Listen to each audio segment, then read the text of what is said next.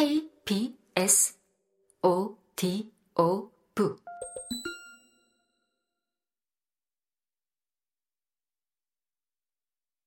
부한 지붕 아래 아홉 개의 방이 한 일자로 늘어서 있어 동네 사람들이 기찻집이라고 부르기도 하는 장석조 씨네 집터는 옆에 행길보다 석자 정도는 높게 다져져 있었다. 바로 옆으로는 아무렇게나 고랑을 파놓는 시커먼 시궁창물이 해자처럼 휘우듬하게 스쳐 지나갔다.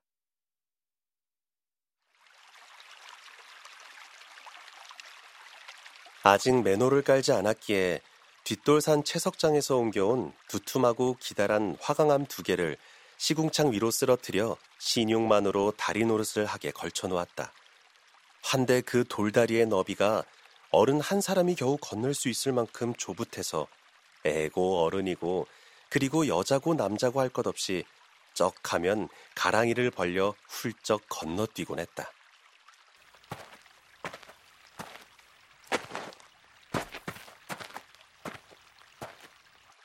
그러다가 삐끗 걸음걸이가 어긋나면 시궁창 바닥에서 긁어낸 퍼륵을 되는 대로 양쪽에다 질퍽하게 쌓아 개어놓은 데 신발 뒤꿈치가 박혀 낭패를 보는 경우도 없진 않았다.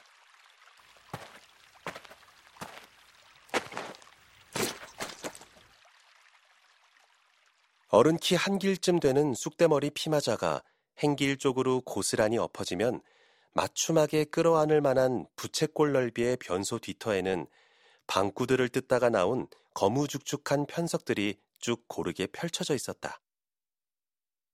만약 이 집터에 대문을 달고 담장을 두른다면 돌적이 기둥을 세우기에 안성맞춤인 곳이었다.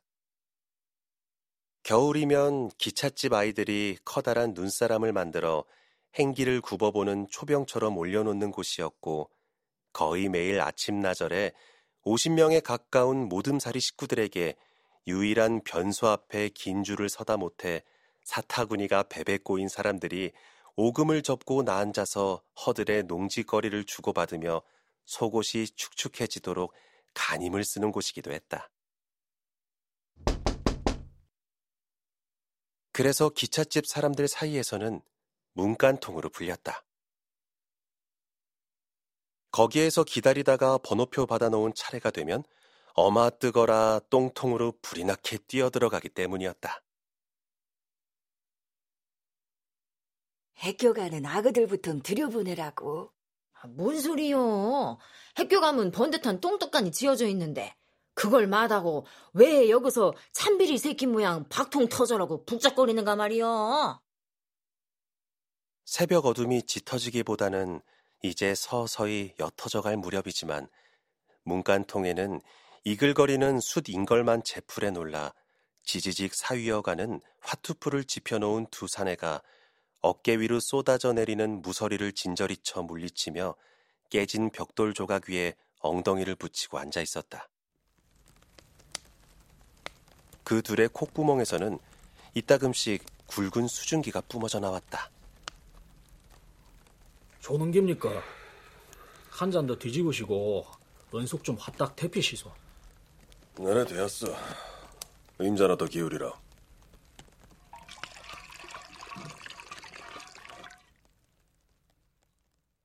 대머리가 벗겨져 얼핏 나이가 쉰 줄은 넘어 보이는 평안도 억양의 사내가 두 손을 양쪽 겨드랑이 사이로 더욱 꼬깃꼬깃 쑤셔 넣으며 고개를 가로저었다.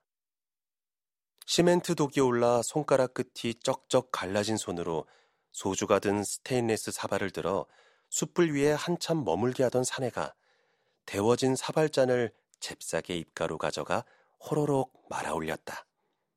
그의 나머지 한 손에는 껍질을 벗긴 노가리가 들려 있었다. 이분은 틀림없는 기지요. 그렇죠, 영감님. 희다운 소리 작작하러 내 목에 칼이 들어와도 영축 없이 개주올게야. 장담한다우 기럼.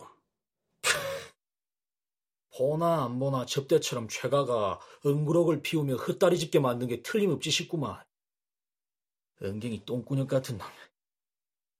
이러고 궁상을 떨면서 기다린다고 오고 안 기다린다고 안 오는 뵙도 아니니 그만 가 잡버립시다마. 영감님이 무슨 욕입니까? 이런 추운 날씨에 창기훈 씨의 곧불이라도 들면 그 낮에 어디 하루 이틀 가지고 될 일입니까? 어림도 없지러. 네, 괜찮다니까님. 목소리를 그리 높이간. 자고 싶으면 임자나 먼저 방구석 들어가자라. 하지만 이건 직심하게 명심하라. 밖에 나간 놈 몫은 있어도 잠자는 놈 몫은 없다는 사실을 알아야 할 끼야 기럼. 어, 박실에 이번 5개월 내내 소중 한번 제대로 못 끄고 보낸 거 내가 다 알지. 그러니 이번에 최 씨가 끌고 오는 거 기다렸다가 뒤치다거리만 얼른 해주면 내래 한 이틀 정도는 괴기 소리만 들어도 목 안에서 생목이 콱콱 씹히도록 다리 한쪽은 떼주갔으니 아무 소리 말고 잠잠고 기다리는 게 상책 아니겠음? 어디서 훔쳐오는 건 아니라고 했지요, 영감님. 기가이 무슨 상관이 있겠어? 굿이나 보고 떡이나 먹으면 되는 기지, 응? 그럼 혹 병든 건 제발 날도 추운데 깐죽거리지 좀 말고 차분히 있으라우 그저. 그리고 그 조동아리 함부로 나대지 말라우. 그샹.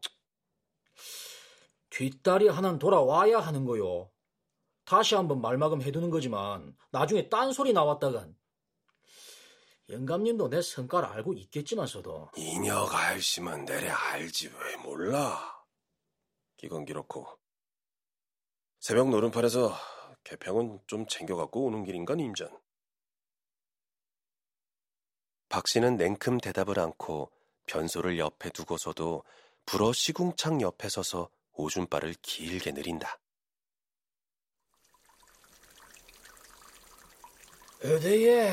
완전 재수가 온붙어 가지고설랑. 한 서푼 되는 개평 맞아. 배 호주 아가리에 토끼를 가죽제 뺏기 갖고 통으로 쑤셔 박듯이 쳐놓고 손 털어버렸지 뭐.